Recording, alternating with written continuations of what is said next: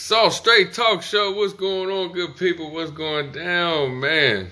Episodes are going to be a little bit more filling. It's going to be like how when it gets winter, you want to want something to stick to your ribs.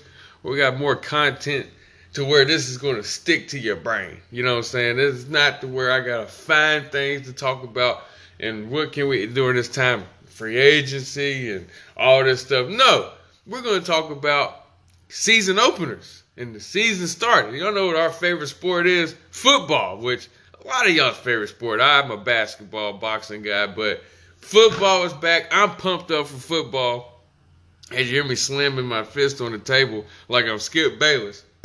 I'm ready for football, even though my Miami Hurricanes are 0 1. So, there is a little bit of like, ah, ah, you know I'm saying, nervousness because my Buccaneers are going against the 49ers week one. And I don't want both my teams going on one, but that's neither here or there. I got to talk about sports in general. First, we're going to kick off. We're going to talk about what happened over the weekend on ESPN. Um, I'm going to talk about Lomachenko versus uh, Luke Campbell very briefly. Then we're going to move on to college football. And then I'm going to talk about week one of NFL football is coming up this weekend.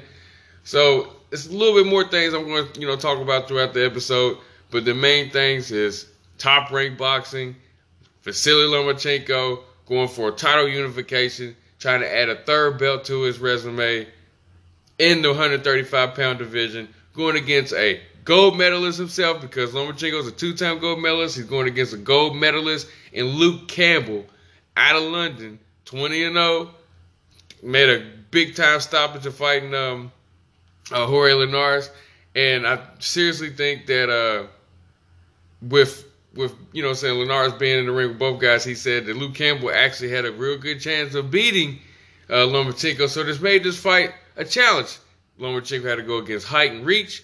He had to go against somebody that's strong. And, you know, saying Lomachenko had challenges. He wasn't saying that he was fighting somebody that's a pound for pound top 10 guy, but this was a challenge nonetheless. A young, hungry fighter who got a good pedigree and who has a gold medalist that ain't easy to get.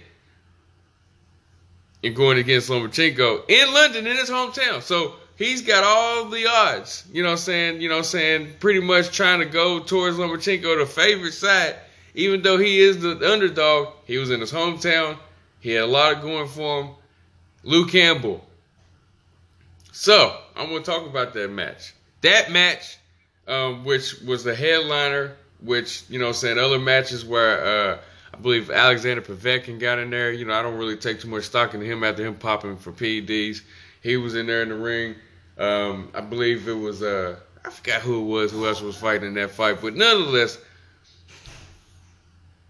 Alexander Povetkin just just not he, he just somebody that I just won't even you know saying? Like I said I can't I can't talk say three four minutes about that guy, but Vasily Lomachenko versus Luke Campbell, a fight that that people you know saying might not have really heard about you know saying doing a promo of and stuff like that. That's the thing about foreign fighters with the with you can tell how great they are if you watch like oh man he's good but don't have the real big popping names. And you know, Loma with being Lomachenko and him with the nickname Matrix, he has somewhat of a market. But Luke Campbell has not made that market yet. Now over London, you know, that place was packed. I mean, you talk about fitting 100,000 people in a in a football stadium. They packed stadium. So where they were at in London, which I believe they were in the, uh, if I'm not mistaken, they might have been in the O2 arena I'm not 100% sure on that, but they packed that place. And Vasily Lomachenko came out there and they knew who the Matrix was. First couple rounds, Lomachenko was getting the feel, and it looked like Luke Campbell was wanting to be aggressive. He was throwing, they both southpaw, so Lomachenko's style of going to his right wasn't going to be as dominant. Also, you had Luke Campbell sitting there trying to go to the body. Um, the first three rounds, Luke Campbell came out the winner. I think he was up 2 1. As the fight went on, Lomachenko started to throw shots, meaningful shots to make Luke Campbell, you know, kind of hesitant on his attack. Then all of a sudden, you know, Luke Campbell lands a, a, a left hand to Lomachenko, and Lomachenko got a little bit of daze. and the attack, you know, what I'm saying wasn't pressured because you know when you're when you're a person that's the underdog and you're going for it, you don't want to go at a, an elite guy like Lomachenko who might be playing possum, who can recover quickly. So he took his time, but he did hurt Lomachenko, I believe, for a second, and then all of a sudden Lomachenko woke up and then hurt him. Um, put him in more vulnerable positions. I think that Luke Campbell put Lomachenko, but still fought strong. Still was throwing jabs, throwing going to the body. But Lomachenko was just so too quick and too accurate. I mean, one of the best sharpshooters and punches I've ever seen is from Vasily Lomachenko. The way he sets up punches, the way he can move his feet, his feet's always moving. I mean, like he was doing moves. I mean, just you know, what I'm saying fainting, pretty much fainting with his feet. You know what I'm saying? Like I'm gonna oh, I'm gonna throw this and just makes a person hesitate or do a move to where I can throw a jab here, I can throw a right hand here. Then he started incorporating the uppercut. Then you can start to see that okay, Lomachenko started taking control of the fight, and then Luke Campbell once again fights back, started changing the game plan a little bit and going to the body. But another adapt adaptation move by Lomachenko is that I'm going to take away that, and now I'm gonna start going to your body, and then I'm gonna start hurting you, and it just turned into that cat mouse game until it got to about the eighth round, and Lomachenko hit him with a straight shot dead, dead straight down the middle, which he had Luke Campbell bleeding early uh, from the nose and the mouth, uh, uh, uh in the nose. Um, you know what I'm saying? But it really didn't. I wouldn't say it stopped Luke Campbell for what he wanted to do. It just he couldn't do as much because Lomachenko is world class. He's elite. He's somebody that you can say, well, if he gets in trouble, let's see how he handles it. If he gets in trouble, let's see how he fights back. We're not expecting this man to flat out get washed, wiped, well, you know, wiped out by Luke Campbell.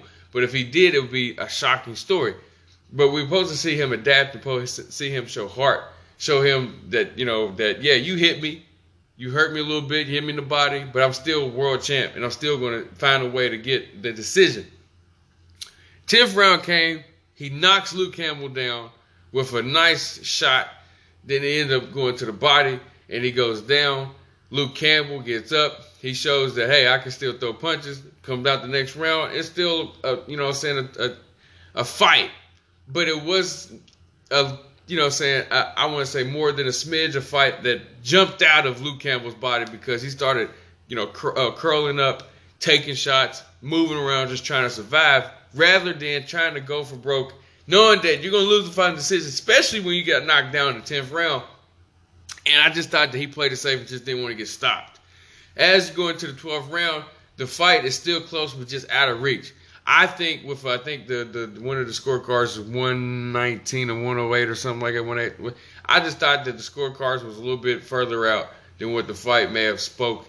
It could have been I would say a one. It could have been a 118 112. It could have been a one you know, something like that. Now, 116, 118, something like that. I think that would have been a little bit too too close. The knockdown and him kind of giving up towards 11, 12 round could have stretched it out, you know. But I believe I saw a scorecard that had it way too way, way too spread out. But all in all, Vasily Lomachenko, you know, you know, to, to me, I think had like three amateur careers. He's 30 years old. He's pulling up to the to the to the ranks of professional boxing with 16 fights, and he's taking on tough opponents. I will give him that. Now, it's, with him winning the fight, and looking at the division, you got Richie Commey as the IBF champ. Richie Commey really don't got a big name for himself. He's got two losses. And I think that if he can fight a Gervonta Tank Davis, that could be his debut fight in the 135. Then we can sit there and see how that goes down. And then we can see Tank Davis fight Lomachenko. We've heard Devin Haney, a person that's fighting at 130, you know what I'm saying, who's sitting there saying they could beat Loma. So you got guys at 130 talking a lot. I mean, even, you know, you know, Tevin Farmer's, you know, throwing his name out there. Mikey Garcia has said that he was fighting one more fight at 135 and won Lomachenko, then he wasn't coming back. He's fighting Danny Garcia, so I guess he's telling the truth. So I don't think he's coming back down to 135 to fight uh, Lomachenko. So Lomachenko needs to look at Tank Davis, Shakur Stevenson, and Devin Haney. Dead ass. So I would look at here the next two years. I hope them two, I hope those three names, you know, come up on Lomachenko's docket to fight. Shakur Stevenson, Tevin Farmer, Tank Davis, Devin Haney. You know what I'm saying? Four names. Those names right there need to be in line to fight Lomachenko. Warrington, uh, two is another one. You know, I, I can throw out a lot of names that should be fighting this guy. Guys that are up at 140. You know what I'm saying? That's somebody I name. Um, uh, Jose, uh, uh, Luis Santa Cruz. You know what I'm saying? Like all those names could be pulling up on Lomachenko. Uh, but the main ones, I think, that has the chance to stop Lomachenko, Tank Davis, Devin Haney. Those people could put some pause on Lomachenko. Now, as far as the Matrix stuff, the boxing ins and out, Lomachenko's a bad boy. But I've noticed that him taking shots is a little different. It's a little bit more difficult. Just just saying. I'm just I I, I he's he Linares put him down. He's looked hurt against Campbell. He took some shots against uh, on his first debut uh, on ESPN. I think that guy I can't remember Arguello or can't remember his name. He hit him one time, so he's able to get hit. Salido was hitting him, and it's lost. I mean, he's he's got a he's got a loss on his record, but that loss was a little. Uh, I've watched the fight over again he, I don't know. It, it's one of those things where if you are a judge that likes physical fighting, I guess you can give it to Salido, but he got a little dirty. But I, I do think Lomachenko deserved that loss because he, he kind of thought shit was sweet. He thought because he was getting a little, a little roughed up that the judge was going to give benefit of the doubt. He didn't really bite down on his mouthpiece and fight like he did against Linares or against Luke Campbell. And Luke Campbell wasn't being all physical or dirty. It's just that you show the heart of a champion and you come back and you come back swinging. Bottom line. So, keeping it moving. Because, you know, now you, you, you, I mean, the more I can say about this subject before I keep it, before I move to college football, is that at 135, 135 pounds, it's not a popular money making division. But with the power of social media and the power of, I would say, having American boxers in the mix, Tank, Shakur, Devin Haney, with Lomachenko makes it interesting because Lomachenko's an interesting boxer who has a little bit of swag to him in how he does things. So there's a possibility that at 135 it can get not as popular as 147, but at least can hit a hit a light to where people are like, man, these little dudes right here, you know, at 135 can really make some noise and make some big time money fights instead of having to move up to 140 or 147. How you doing?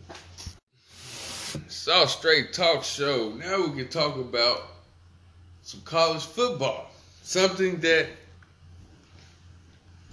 everybody been waiting on. I've been counting down the days. People been paying attention to Facebook, you know, groups. You know, I'm shouting out stat stuffers, shouting out the best damn football group.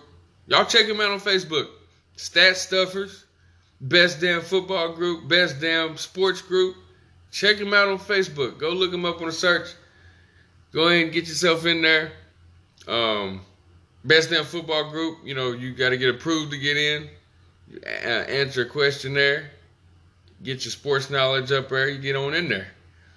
Um, but college football and, and pro football, you know, especially pro football, I know it takes some takes some hits in the off season. People talk about this and that and this and that, especially with the knee dropping and all stuff like that. Then you got college football with the paying of the players and NCAA doing what they want, and then you got coaches and carousel. Now we got the transfer portal. Like I feel like I'm in Mortal Kombat. But with football, we all going to miss when the season's over. We're gonna miss it, and we're gonna sit there and go, "Oh man, oh, we got basketball." We, you know, people talk about this, and I ain't watching it this year. This, this can't. But when week one gets here, everybody's got their beer. People's having their cookouts. People's having their, their bonfires people are always on point for football. And I don't care what nobody say. Either if you're gonna listen to it on the radio, just make bets.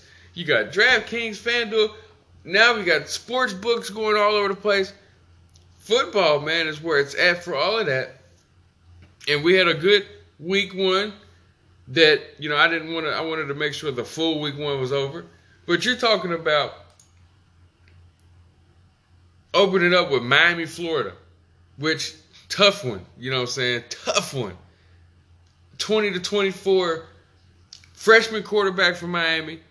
You got Franks coming back from Florida after making some noise last year. Um, you got a you got you got Manny Diaz making his debut, who was the defensive coordinator, now head coach. Um, you got Florida with a lot of expectation to stay in the top ten and possibly make it to the playoff, and they're number eight starting off. And twenty to twenty four, and you're talking about on both sides of the ball, twenty plus penalties for two hundred some yards. Uh, uh, how many tur- four, five turnovers in the game for both teams.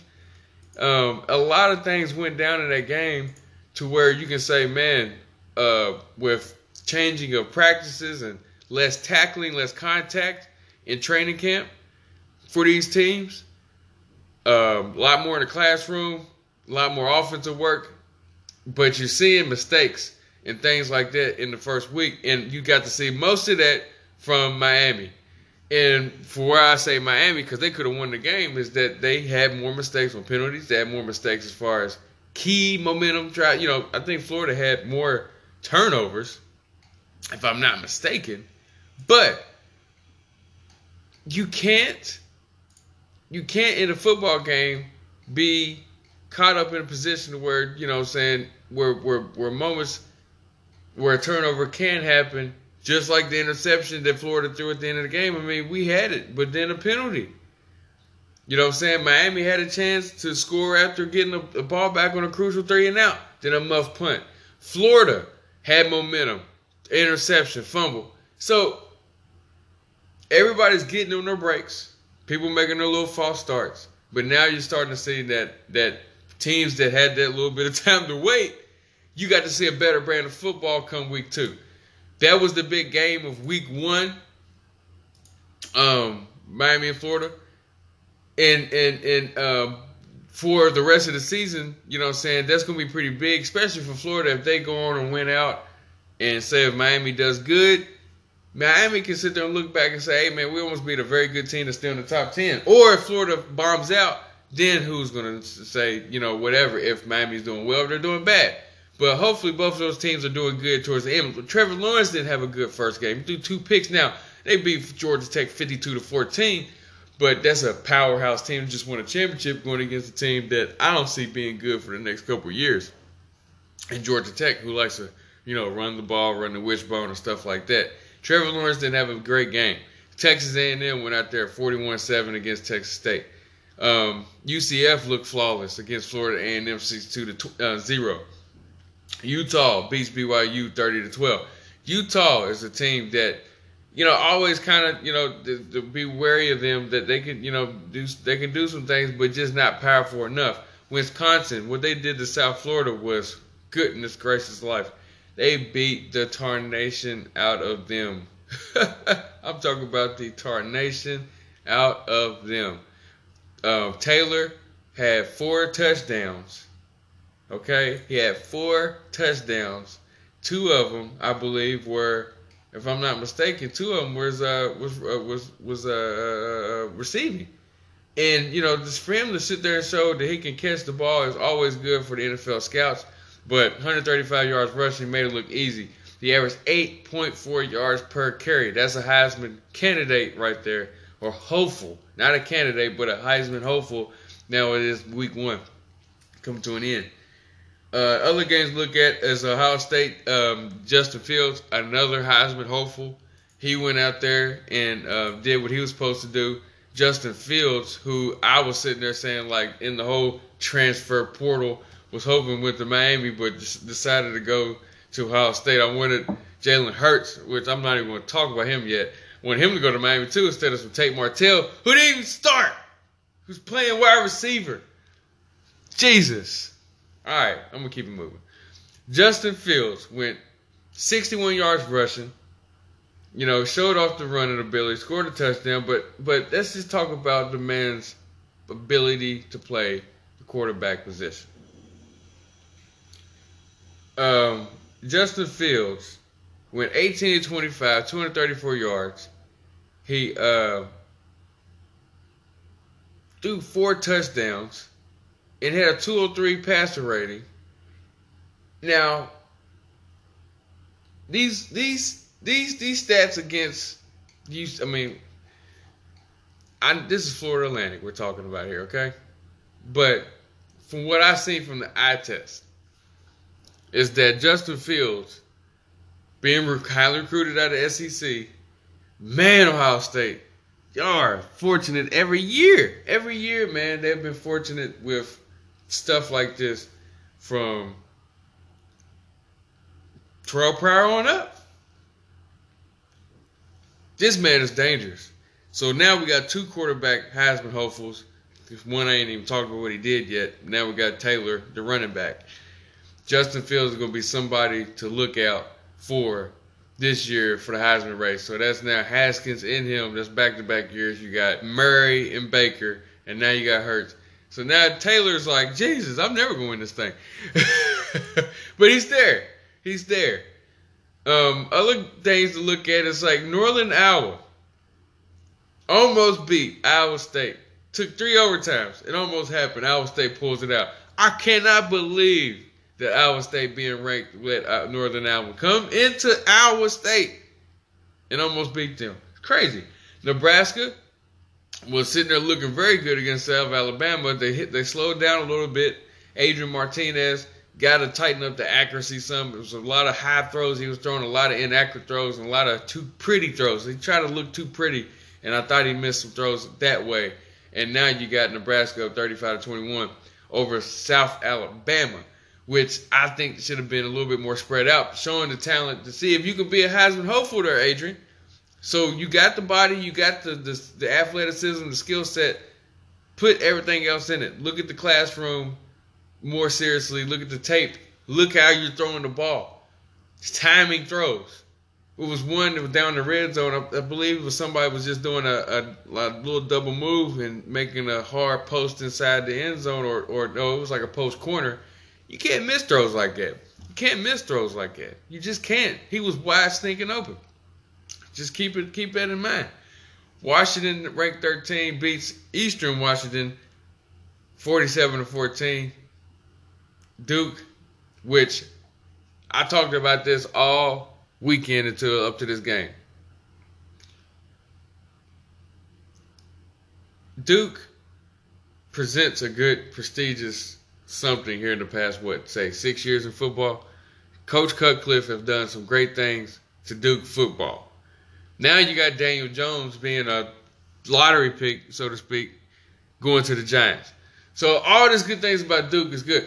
But Alabama, this is my thing about Alabama. They pay attention to stuff like that, and they look at it it's like, man, that could be somewhat of a first game we could play. I guarantee it.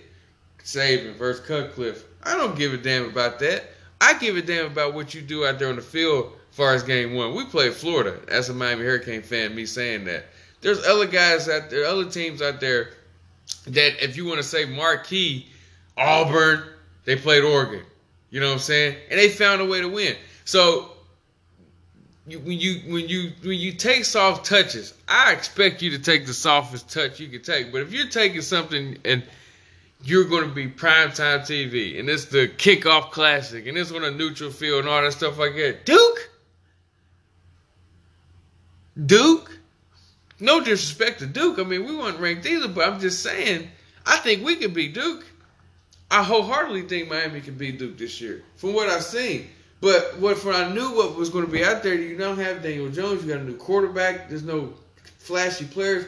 You had a you had a linebacker out there named Kwanzaa who was really firing after it. I mean, he wasn't even supposed to play, and I just think he he he went out there and just balled out for the pure sake of that. So I don't know. You know what I'm saying? Like I just I, I just didn't like the whole matchup with Duke going against Alabama game one. Alabama they could have played a shittier team and been on a you know ESPNU channel taking up a primetime slot at 3:30. So I'm not going to sit there and, and, get too too upset about that. It was a game, and Jerry Jeudy made my popcorn fly everywhere. Um, you know, uh, attack, Tua Tagovailoa, you know what I'm saying, played well. That defensive front, I cannot believe. Now, you do a good job against Alabama, and now you you're moving the ball, whatever like that. But you try to go fourth and two, up the middle on a run against that defensive line with Raekwon Davis in them? Are you crazy? Are you crazy, Duke? Come on, Cutcliffe. Duke 142 to 3. Jerry Jeudy, like I said. Najee Harris. Tua Tagovailoa, but that them them secondary man, them corners man, Surtain the second, long man, those guys are they that defense gonna be something. Now something all the way up till when they when they're gonna see something different and teams get a lot of film on them, and then you get that extra time for the playoff. They look a little different when it when it gets up to that point. They look so dominant leading up to that point until they gotta change certain things up. They gotta adapt, um, make adjustments before the adjustments need to be made, if it's so to speak. Change your game. Do a Belichick. You know what I'm saying? Change your game plan throughout the season, Nick Saban, where I feel when you get to the playoffs, teams already got you. They got a wrap on you. And they like, well, we got to stop this and this. they don't do this very well. Can they do everything well to where they're going to blow everybody up? Because Clemson's ready. I'm telling you. Clemson's ready. Georgia could be ready. They got I'm, a big Nolan Smith fan. Anyway, Michigan wins 40 to 21 of Middle, Middle Tennessee. Stanford wins 17 to 7 against Northwestern. KJ Costello took a mean um, uh, intentional hit while he was sliding down. He had to leave the game. Hope he's going to be okay. He's supposed to be a Heisman hopeful for me. You know, KJ Costello was really good, and I like him a lot. Penn State wins 79 to 7 against Idaho. Jesus Christ. Uh, Syracuse beats uh, Liberty 24 to zero. I wonder how long Syracuse is going to stay ranked. That's going to be interesting to find out. Uh, Iowa beats Miami of Ohio 38 to 14. Um, LSU 55 to three. Now LSU is interesting thing. They're six in the country. They have Delpit. They got wide receivers. Uh, I, uh, I think his name Mordecai. I, I, if I'm gonna get that name right, Mordecai. I'm going off the top of the dome here. But man, they're they're good. And the only thing that can set them back is once again is quarterback. You know, everything for LSU can always be going good, but can Joe Burrow be something what he was last year? Now, this first game, yeah, you're gonna go 23 or 27, 20, 278 yards, five touchdowns. As the season went on, other than the game where y'all scored 120 points against frick, who was it? it scored like 150 points against Texas A&M. Or I think it was just Texas A&M. I didn't really see that much against Joe Burrow. Now against Miami, he looked good. Against Miami, yeah. Against uh, other teams, I don't really, I didn't see Joe Burrow really go crazy the way Joe Burrow was pumped up to me. So Myles Brennan got in. He went seven to twelve. He didn't throw no touchdowns, but he got in for a little bit something. But 27 pass attempts, 278 yards for five touchdowns, and now you got Lil Fournette coming up there you know what I'm saying, get some courage. You, you got a little, you got, you have a committee of guys. You got Edwards and uh, and um, it looks like the main rush getter is going to be him, but uh, or Fournette. But like I said, their wide receiver, the the, the wide receiver core, is what's going to be something to where they're going to just jump. Jefferson, um, Thaddeus Moss, um, the tight end, uh, Jamal Pettigrew you know I'm saying? He's going to have to get better. But um, Derrick Dillon, I don't really know too much about him, but I do. I, I, see Mordecai must have been already gone. But I, the oh, one person I did know about LSU um, was Edwards, um, the running back. Those, these guys are going to be, you know, saying running types of offensive work, kind of similar to what you've seen uh, from Miami. You know, I'm saying like guys that can spread out, catch swing passes, screen passes, um, wide receivers that catch screens and go get YAC yards. I don't see Joe Burrow sitting there launching it, you know what I'm saying, for, for tons and tons of yards. You see guys, you know what I'm saying, like, you know, Derrick Dillon, he only caught one catch, 32 yards. And then you got um, uh, uh, uh, Thaddeus Moss, who caught a long one for 44 yards. Um, then, then Jefferson um, Jefferson caught 144 yards, and this is against, like I said, against Georgia Southern. How many times they're gonna go down the field against top defenses? We'll wait to see how Joe Burrow acts on that. Cause Joe Burrow, he can move a little bit, he can run a little bit. I'm not a big hater on Joe Burrow. It just I don't I don't I don't I can't really see LSU finishing in the top 10 in the country from what I've seen so far. Um, Auburn to show the moxie to come back and beat Oregon when Justin Herbert had a Heisman type game. Um,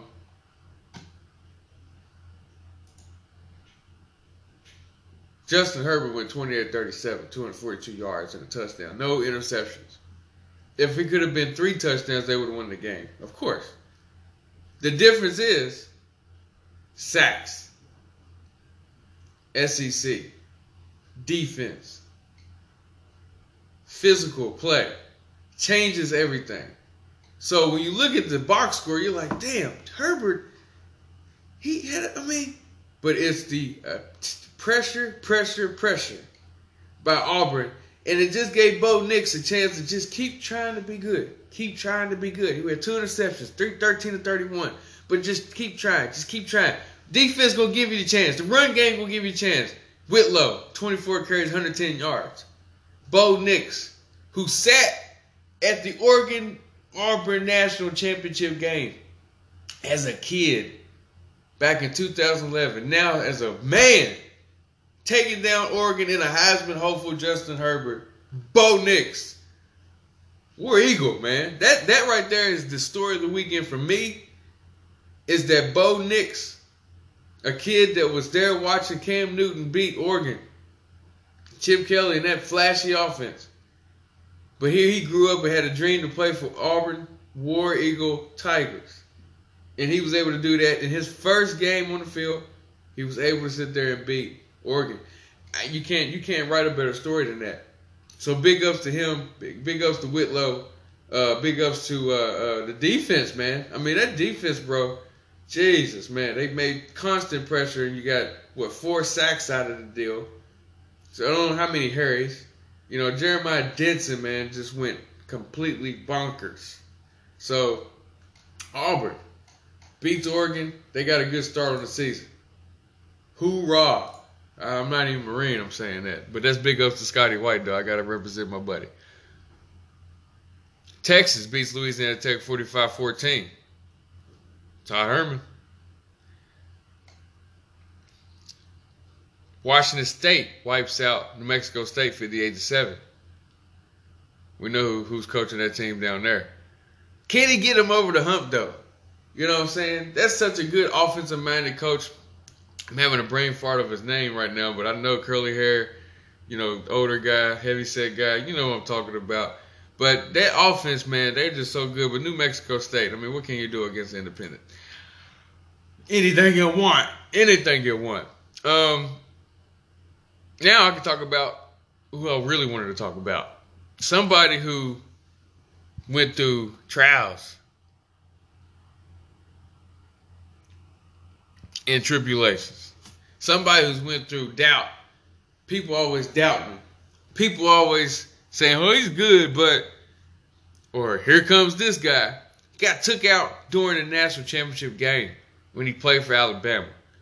And the, and the player who came in for him helped win the game. So you go through the offseason of that. Then you had to change positions. Then you had to suck it up and be like, all right, I'll be the backup. And I might help out be other position. Then you play that season. You lose in the championship game. You play in the game before the championship game, you play well. All those things that comes in play, you're like, man, like, what's got to be going through Jalen Hurts' head? Transfer portal. Hits it. Rumors here, rumors there. Oregon, Miami, West Virginia. You're hearing all these different schools. But Oklahoma, who has produced the last back to back Heisman finalists, winners, going to the college playoffs. Oklahoma. So you you you look at you weigh your options out, and I can understand why you chose Oklahoma because what I just said, they went to the national championship game. I mean, the, the, to the playoff, college playoffs, back to back, and they had back to back Heisman quarterbacks. No brainer. No brainer. So he goes to Oklahoma. He he, you know, what I'm saying we had the offense coordinator come to Miami that he had at Alabama. He had rumors saying he was going to West Virginia. He had rumors saying that you know Tate Martell might have been going to Oklahoma. But all in all, he chooses Oklahoma. And then he goes out there. Now, I'm gonna say this too though. There's a there's a kid named D'Eriq King, the Houston guy, that's gonna be good. He's gonna be really good. 15 rushes, 103 yards, 14 to 27, 167 yards passing, two touchdowns. He's going to be really good. It's just that Oklahoma is just a well-oiled machine, and that hurts where people want to make fun of Dan Holgorsen, which he wasn't ready for this type of ass whooping. But I don't think the team and the whole school wasn't. And you know he hasn't beat Oklahoma yet as his tenure as being a head coach and being part of the Big 12 or just being part of playing against Oklahoma. He has not beaten them. He's 0 8. So, you know, you got those murmurs and stuff like that. But man, Jalen Hurts went 20 of 23, 332 yards. The man scored three touchdowns, and he had 16 rushes for 160, 176 yards rush. He ran a 43 yard run, had three rushing touchdowns. He had six total touchdowns. I don't even know the other running backs for Oklahoma after seeing that. Trey Sermon had 91 yards. Good job, son. But let's talk about Jalen Hurts, who wanted to sit there and show the arm. 20 or 23. And some good throws, too. Now, a lot of them were one read, you know, timing throws that you're going to do week one. Let's get it out the gate. You know, the one throw he threw to um, Baskin, uh, that was that was beautiful. No, that wasn't Baskin. I believe that was Rambo. Rambo took off, man. Rambo took off. That was a play right there. CeeDee Lamb took off on one, but Rambo was gone. Um, I'm liking the speed that they're showing a wide receiver is going to help out Jalen Hurts so much. In the run game, I mean, it's going to be a thing. The thing is their defense. What can their defense do? You let D'Eriq, who I'm sitting there saying is going to be really good, but the, you know, saying it's going to take some time. But D'Eriq King made that defense look a little, huh? He he was passing and running. But Jalen Hurts, God, Heisman front runner right there after that performance. 20 of 23, 332, three touchdowns in the air, and three touchdowns on the, on the, on the ground. Only had one fumble. No picks. Jalen Hurts, man. Jalen Hurts. He went crazy. Jalen Hurts. And that's and that's the type of, you know, that's the type of shit you want to see from him because what I, all I said before I named what he did. We have all these question marks and all da da da da and da da da da. Jalen Hurts. Jalen Hurts. Notre Dame Louisville was the big Labor Day game. Ian Book. Everybody knows that name. 14 to 23, 193 yards, one touchdown, one rushing touchdown. He had 81 rushing yards. Tony Jones Jr. had 110 yards rushing with a touchdown. Chase Claypool, wide receiver, had five catches for 94 yards. Defense of Notre Dame held Louisville to 17. Notre Dame always going to look good in the beginning of the season. Some linebacker always going to look good in the beginning of the season for Notre Dame. But can they keep the momentum?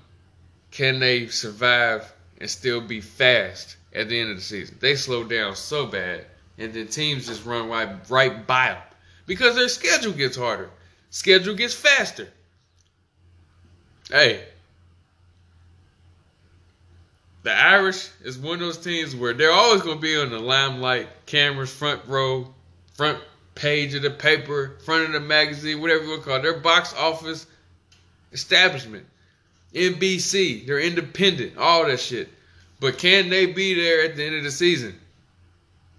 So now we got Florida, we got Notre Dame, and we got LSU. Those are my three teams. They're in the top 10 right now that I feel that might be outside the bubble. Can they survive and still be top 10?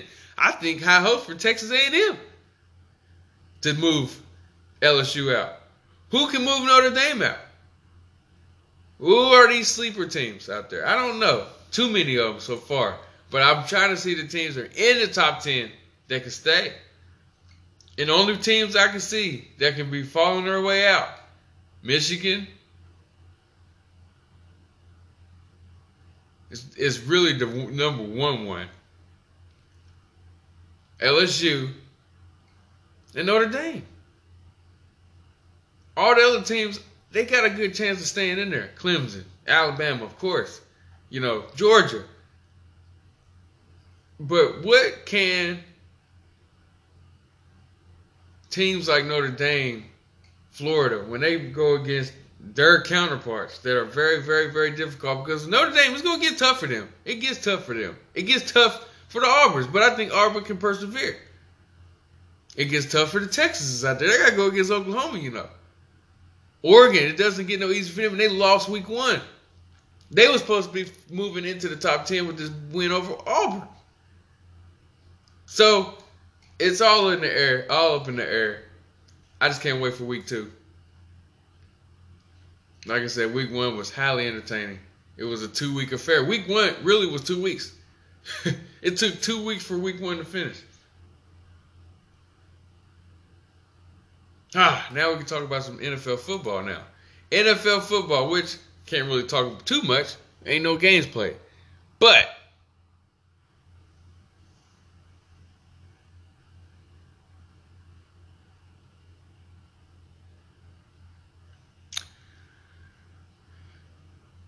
the first thing that we can talk about is the star on the helmet. And that's the Dallas Cowboys. Of course, coming into week one. Now we got no Zeke still.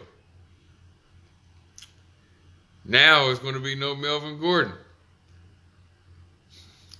I'm telling you, money, man, is getting serious, man. Making money is getting serious.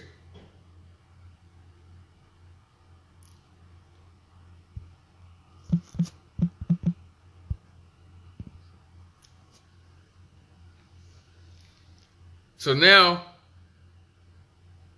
coming up into this, you know, week one. Sorry for my delay. Had a little technical difficulty there.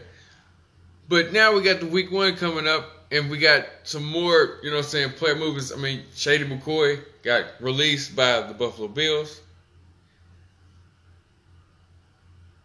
Now he's going to the Kansas City Chiefs. Hines Ward Congratulations on making the staff for the New York Jets. Jacoby Brissett signs a two-year deal for $30 million.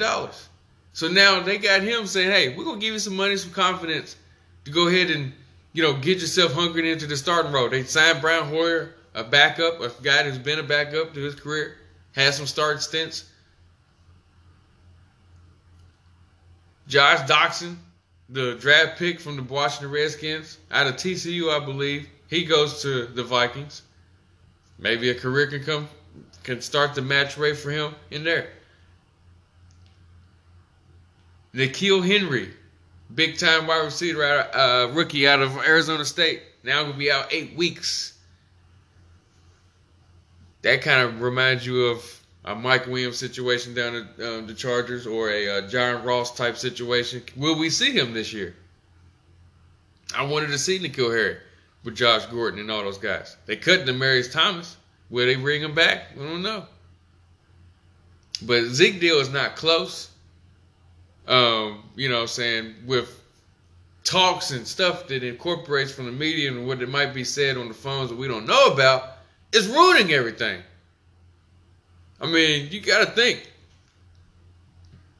Zeke is like, I still want to be the best player right running back because I've led the league in rushing three out of, at, at, at three years out of my uh, what four years. He's been in the league four years, and only one year I didn't lead the league in rushing.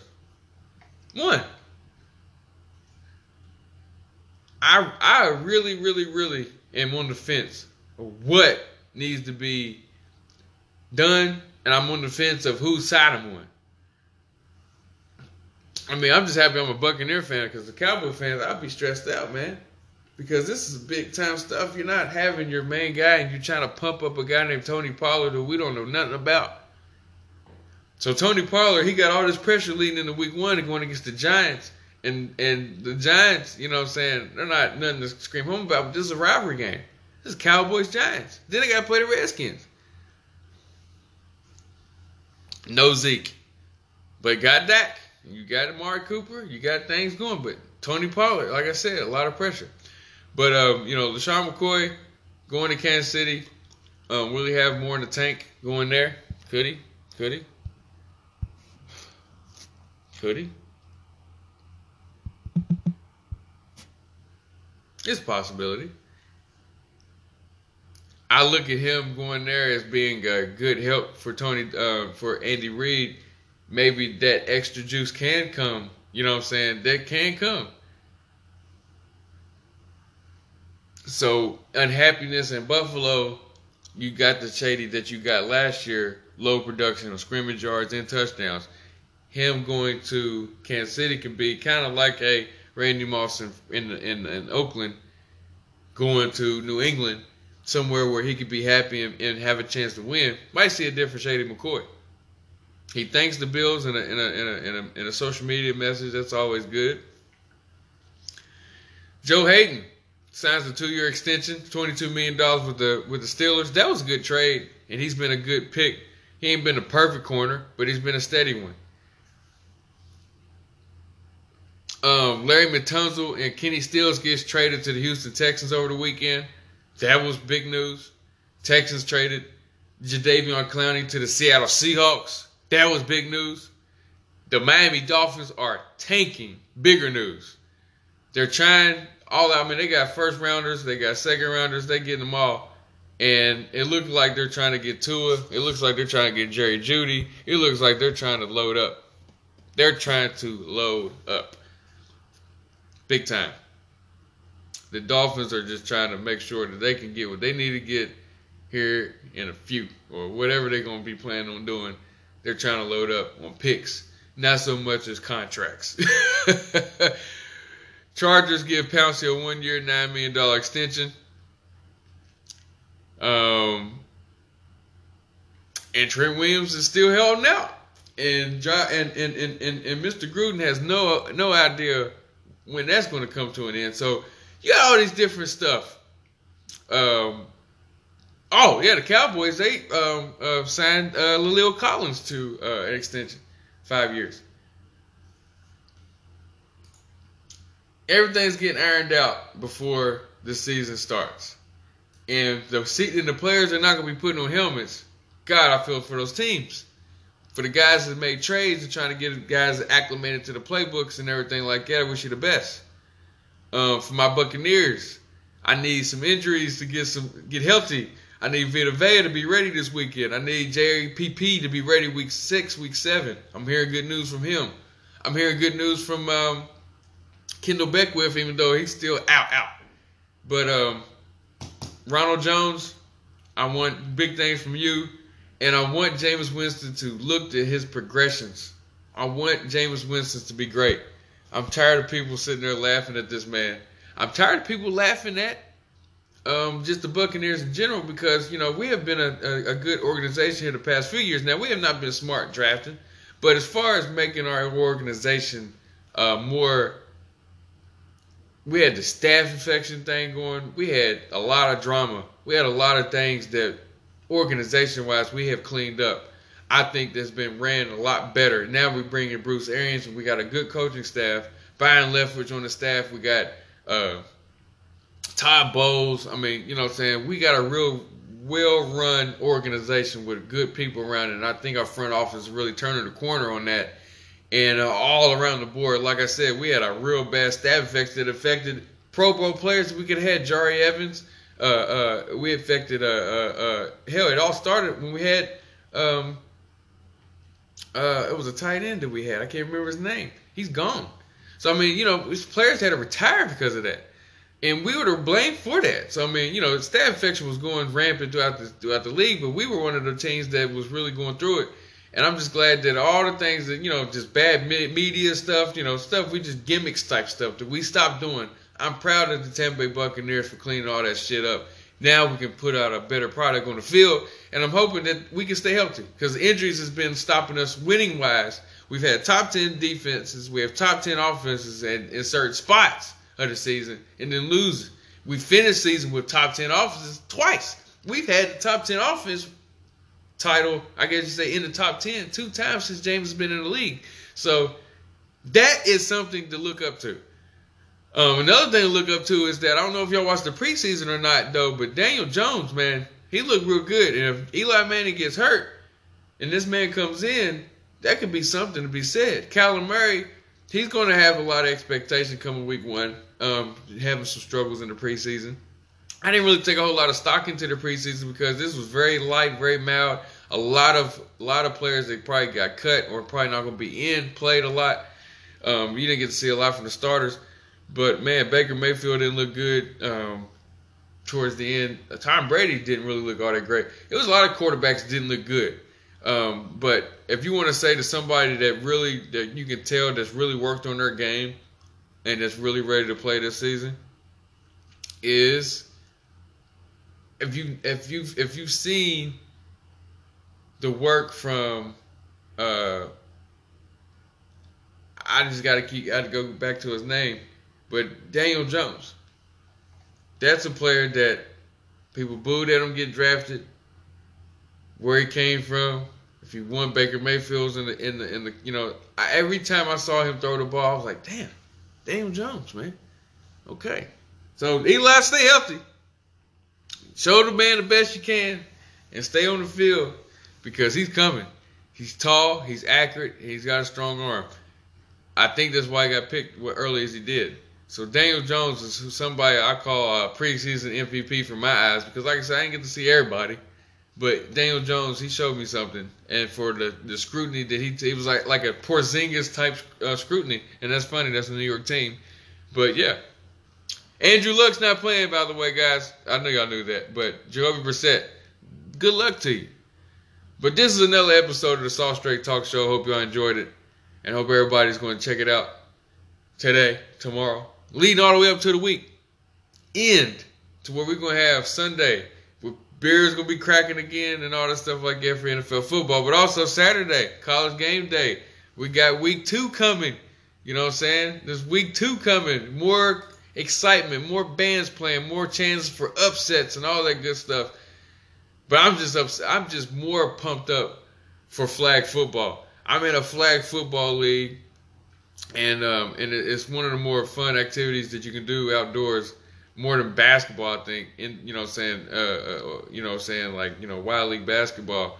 Flag football is very fun camaraderie with your friends and stuff like that. It's a, a big time teamwork.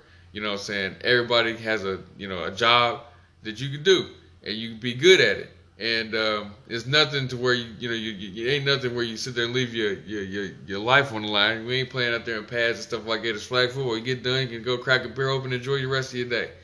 But I'm pumped up for this season. It's going down Charleston, West Virginia, representing the All Madden team. We playing in Dunbar, the Shawnee League. Y'all need to go down there. The people that you know saying that listen to my show, man, go down there and support. There's bleachers, there's concessions the the dumb the Shawnee League, the Shawnee Flag Football League is going down and starting this weekend, starting Sunday, and it's going to be on every Sunday. Go down there and support it, man. It's big time stuff, man. Big time stuff. All Madden. That's gang gang, man. We're going for that championship. We was in the championship last year. We lost by one point. So that was my last point. That was my final thought before I end this episode off is that all Madden is back. All Madden is back. And uh, and like I said, week two is going to be fire. Uh, games to look out for, and there is uh, Clemson's Texas A&M. Woo! LSU Texas. Woo! I can't wait. Y'all have a good one. Soss Straight Talk Show. Take it easy.